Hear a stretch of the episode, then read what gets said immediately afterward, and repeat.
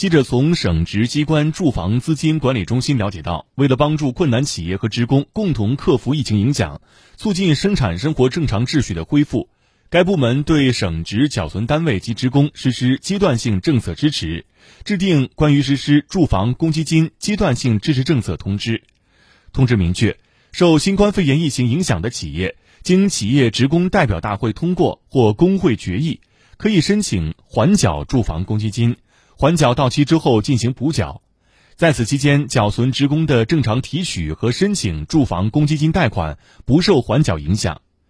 受新冠肺炎疫情影响不能够正常偿还住房公积金贷款的困难职工，可以向省直资金中心申请延期，延期归还的贷款本息不做逾期处理，不作为逾期记录报送征信部门。受新冠肺炎疫情影响业务资料超时限的。可以向省直资金中心申请延期办理相关业务，这三项阶段性支持政策实施日期均从六月六号至十二月三十一号。